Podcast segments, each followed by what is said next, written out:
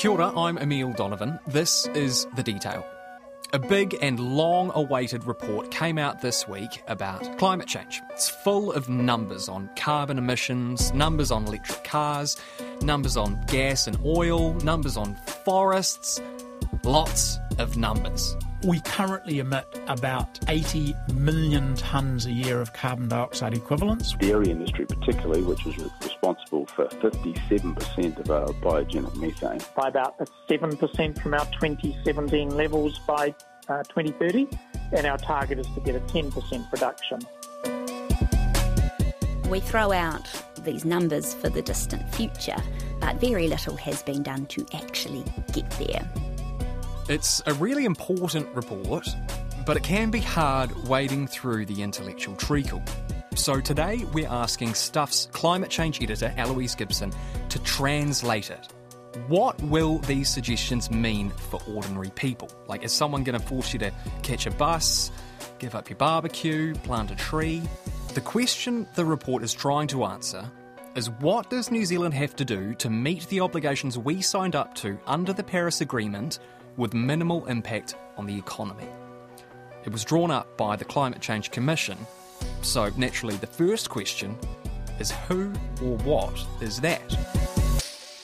The government set this up under the Zero Carbon Act, um, which it passed in its last term. It's modelled on the UK Climate Change Committee, and that has been a hugely successful model for the United Kingdom. So it's an independent body that makes recommendations to the government about how much carbon it can afford to emit every five years to plot a path to getting to zero carbon. So it's kind of breaking down the steps of we've got this lofty goal, net zero emissions by 2050, but how do we actually get there? What do we need to do in the next four years, say, to be at that place? In the United Kingdom, governments of both political stripes have followed these budgets. So it's been successful at taking the political swings and roundabouts of the election cycle out of the equation a little bit and giving some certainty that whatever the government of the day, they're going to meet these budgets.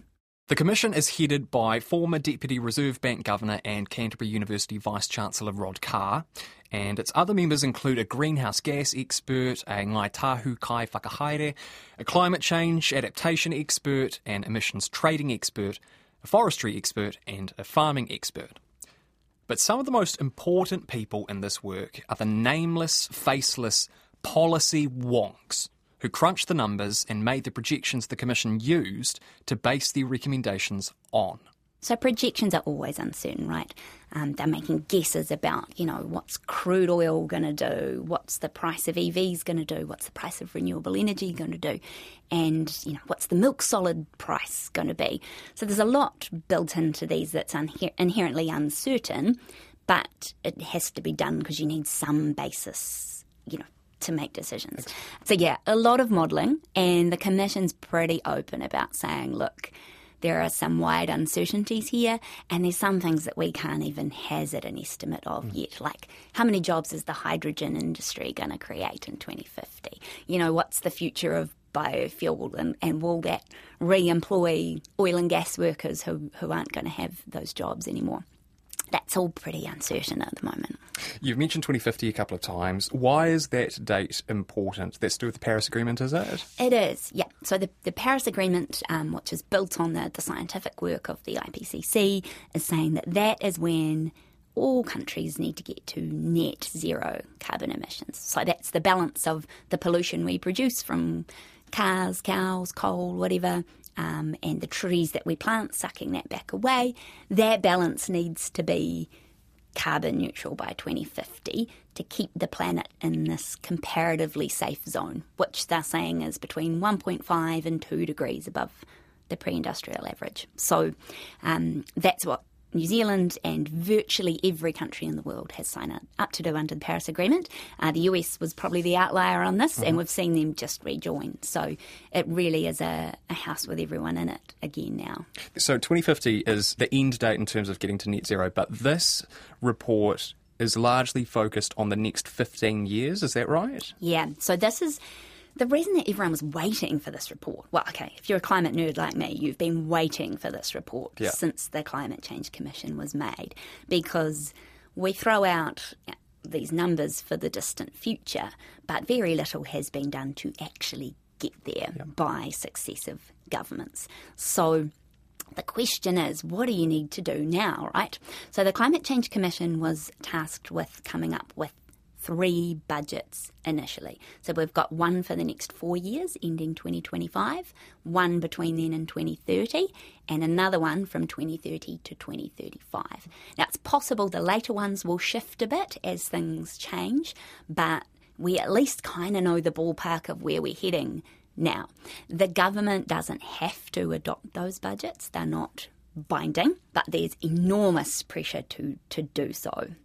So they've set these budgets. The the government has already said it, it's going to adopt them, basically. Uh, it's got the government's got till December to say yes or no to them, but the direction of travel is very much a yes. Uh, and then the commission also had to show basically that we could do this without breaking the economy. So that's where a lot of this modelling comes in. Where are we at at the moment in New Zealand? Are we sort of on track to hit our emissions targets as things stand according to this report? No, we are so not on track, and that won't be a surprise to anyone who's been paying attention, but it really lays it out. So I think our gross emissions have been hovering at about 80 million tonnes, which probably doesn't mean much to a lot of people, um, but the high per capita for the world.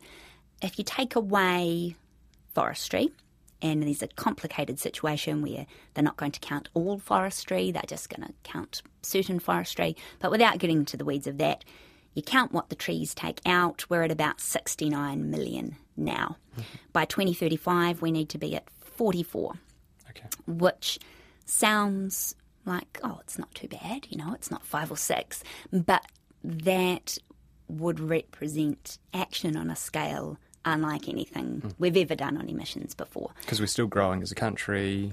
That's right. They want population to be able to grow and they want the economy to be able to keep growing while this happens.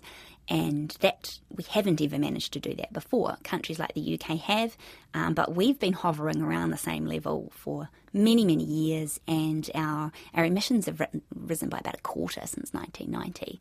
Um, not counting forestry, just pure output. Road transport has doubled since 1990, um, and so we're really moving in the wrong direction, if anything. Let's talk a bit about the main areas the report kind of looks at in terms of making some progress here, and we'll, let's begin with transport. How would you sort of articulate the attitude towards transport? I guess it's sort of the emphasis to be on all modes of transport except personal cars. So, I mean, there are some people who would have liked to have seen personal cars out of it completely. And, you know, these are the people who say EVs are a red herring. We need to get away from moving people around in big steel boxes. But the report hasn't actually done that. Actually, one of the first things it says we should do is incentivise EVs. It says we are going to get left behind. We need to be bringing up the fuel efficiency of the petrol fleet that we still have, um, the second-hand petrol cars that we're importing now we need to be incentivizing people to buy EVs now because actually, once you've got one, it's cheaper. It's just that they're expensive to buy mm-hmm. right now, which is putting people off. So until such time as they become cheaper purchase price, let's let's give people a carrot to do it. They've actually been more specific on what we should do about cars than they have on how exactly we should get things like public transport and cycling and walking up. They've kind of left that to the policy machinery of the government to figure out how to do it. So they're talking about um, doubling public transport, um, doubling cycling by 2030.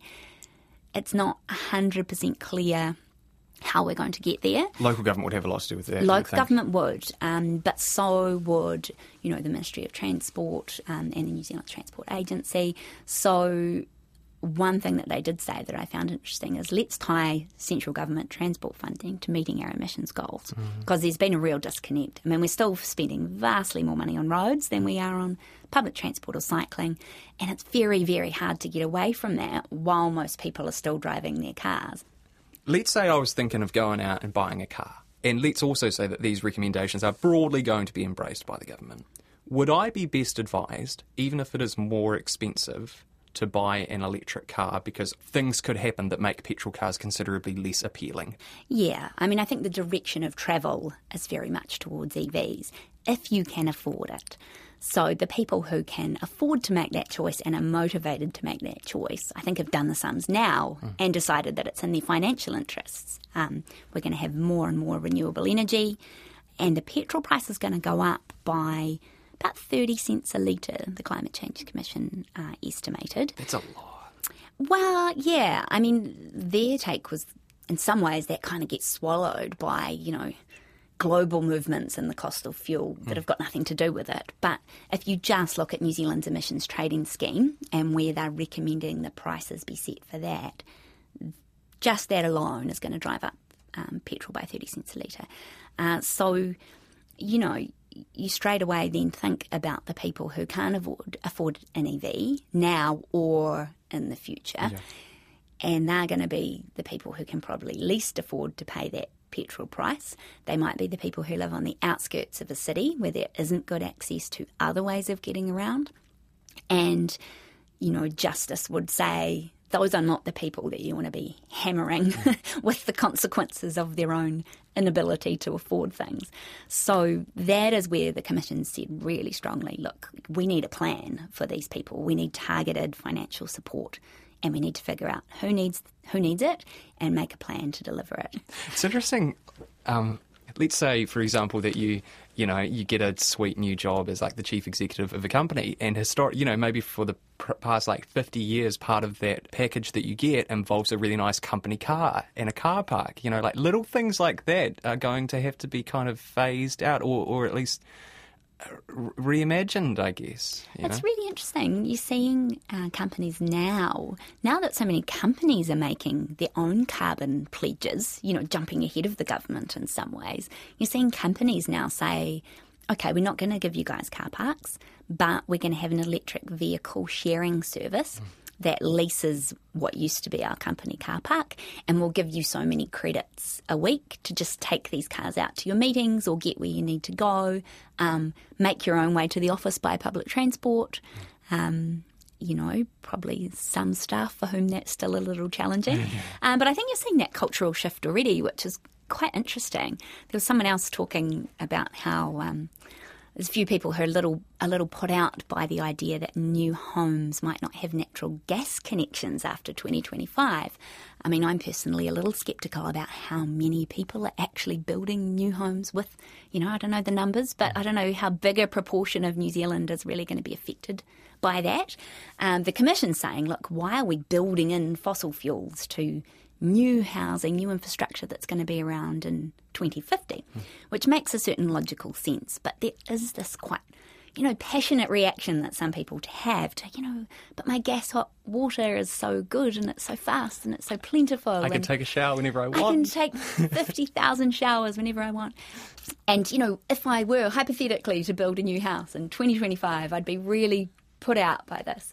Um, yeah. And, uh, you know, some of the pushback to that on social media was, you know, your teenagers are not going to want to have 40 minute showers with gas in, in 2030 or 2040. They're going to be saying, Mum and Dad, why are we burning fossil fuels to have our shower? You know? I can't believe you used to take 40 minute showers with gas, yeah. Yeah. Gross, Dad. Um, let's talk about energy. Um, it's a nice segue, actually. And the headline around energy, I suppose, is big emphasis on renewable energy. Yeah. Uh, one of the interesting things in the modelling there is that just how much of the heavy lifting is kind of being done already by how much renewables have fallen in cost um, and will continue to do so. Because we're in pretty good shape when it comes to renewable energy. New right? Zealand's in great shape. Yeah. We've got, you know, 80 plus percent of our electricity is already renewable.